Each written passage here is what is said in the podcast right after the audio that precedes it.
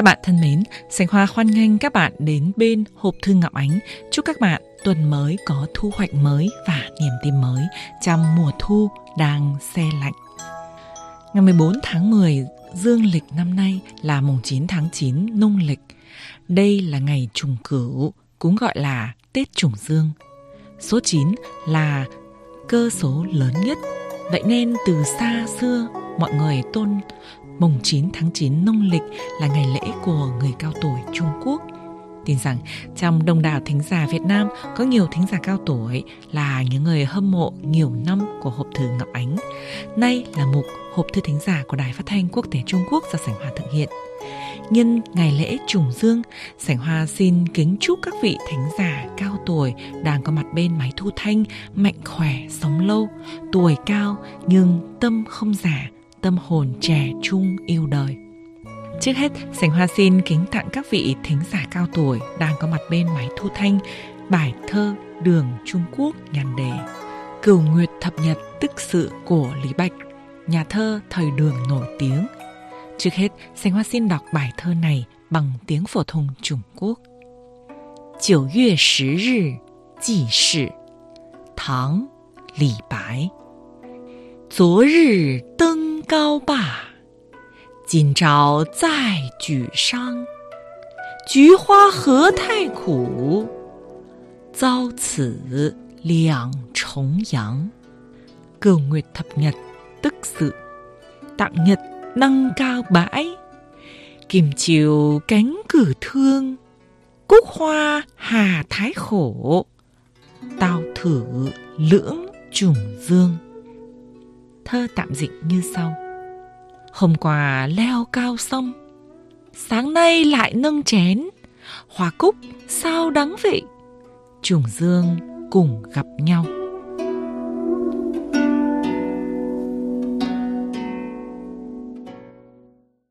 Mời quý vị và các bạn theo dõi tiếp mục Hộp thư thính giả trên sóng và trên mạng Đài Phát thanh Quốc tế Trung Quốc do Sảnh Hoa thực hiện. Nhân dịp Tết Trùng Dương đang đến bên thềm để bày tỏ tinh thần tôn vinh kính lão đắc thọ cổ truyền của dân tộc Trung Hoa. Sảnh Hoa xin giới thiệu với quý vị và các bạn nguồn gốc của ngày Tết Trùng Cửu, ngày Tết người cao tuổi cổ truyền. Các bạn thân mến, Tết Trùng Cửu hay còn gọi là Tết Trùng Dương là một trong những ngày lễ truyền thống và trọng đại của người dân Trung Quốc. Con số 9 được coi là số dương, sự lặp lại hai lần số 9 nên gọi trùng cửu. Trùng dương là vì vậy. Về nguồn gốc của ngày Tết trùng cửu có một truyền thuyết mang đậm màu sắc thần thoại. Mùng 9 tháng 9 âm lịch, tức Tết trùng cửu đến muộn hơn khoảng 3 tuần so với Tết Trung Thu.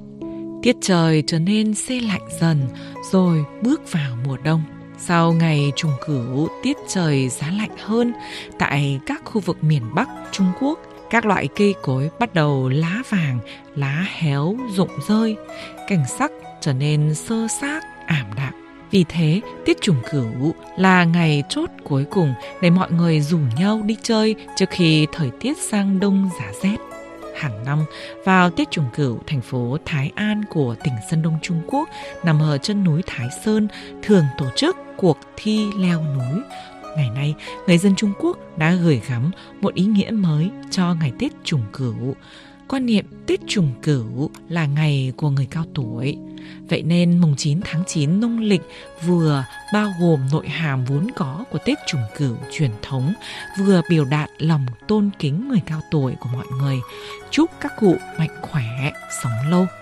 Vào dịp Tết trùng cửu, người Trung Quốc có tục diều già, dắt trẻ, đăng cao, tức là đi leo núi, ngắm hoa cúc, còn cắm thủ rũ, tức là một loại thực vật để làm thuốc có mùi thơm, ăn bánh hấp, vân vân. Ngoài ra còn có tục làm loại bánh mang tên bánh trùng cửu. Loại bánh này bắt nguồn từ những khu vực không có núi. Trong tiếng Hán, bánh điểm tâm, tiếng Trung gọi là cao tiễn, có cách đọc gần giống với cao điểm. Trong đó, cao nghĩa là bánh Chữ cao này phát âm trùng với chữ cao trong từ đăng cao, có nghĩa là leo lên cao. Vì vậy, mọi người cho rằng ăn bánh trùng cửu còn có thể thay thế cho việc lên núi cao. Ở các khu vực đồng bằng không có núi đồi, việc chế biến bánh trùng cửu thường kết hợp hài hòa với tập quán ẩm thực các vùng miền, chế biến thành nhiều loại bánh khác nhau. Nguyên liệu để chế biến các loại bánh rất phong phú, phương pháp chế biến khác nhau, vậy nên hương vị của các loại bánh khác nhau và rất phong phú. Từng truyền rằng vào thế kỷ 3 trước công nguyên, lúc đó có một người thần thông quảng đại tên là Phí Trường Phòng. Ông ấy không những có thể cầu mưa gọi gió mà còn có thể đổi thần bắt ma. Có một người thanh niên tên là Hoàn Cảnh biết được tin này rất tôn kính ông, xin ông nhận làm học trò. Do người thanh niên này có chí lớn, quyết tâm cao, ông phí trưởng phòng đành nhận hoàn cảnh làm học trò của mình, dạy chàng thần phép. Một hôm, thầy nói với trò rằng đến mùng 9 tháng 9, cả gia đình hoàn cảnh sẽ gặp một nạn lớn. Cảnh phải chuẩn bị trước đi. Hoàn cảnh nghe vậy sợ hết hồn, liền quỳ xuống xin thầy dạy cho cách tránh tai qua nạn khỏi.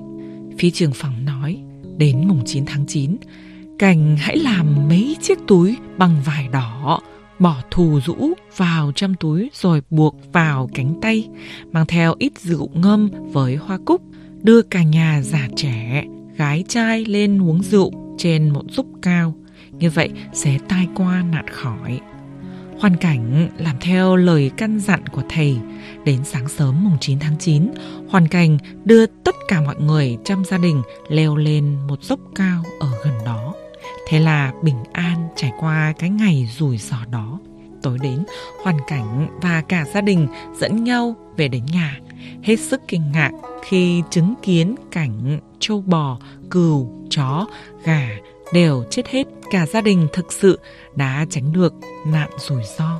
Từ đó, hàng năm cứ phùng trùng cừu nông lịch là mọi người lại leo núi, cắm thủ rũ, uống rượu hoa cúc, sau đó trở thành tập quán và lưu truyền cho đến ngày nay. Đã có hơn 2.000 năm lịch sử. Trong thời cổ đại, Tết trùng cừu còn có ý trường thọ bởi vì mọi người cho rằng các tập tục của Tết trùng cửu có thể khiến con người trưởng thọ. Ngày nay, nhiều nơi Trung Quốc mọi người vẫn giữ tập quán cứ đến Tết trùng cửu rủ nhau đi leo núi, ngắm hoa cúc. Các cửa hàng cũng có bán các loại bánh chế biến bằng các loại hoa. những năm trở lại đây, người dân Trung Quốc còn lấy mùng 9 tháng 9 trong tiếng Hán đồng âm với giải lâu, đồng nghĩa với Tết của người cao tuổi. Như vậy, vừa mang nội hàm ý nghĩa vốn có của ngày Tết trùng cửu, cũng biểu đạt lòng tôn kính người cao tuổi của mọi người. Chúc các cụ già mạnh khỏe, sống lâu. Các bạn thân mến, do thời gian có hạn, chương trình Hộp thư thính giả Đài Phát thanh Quốc tế Trung Quốc kỳ này xin khép lại tại đây. Sành Hoa thân ái chào các bạn.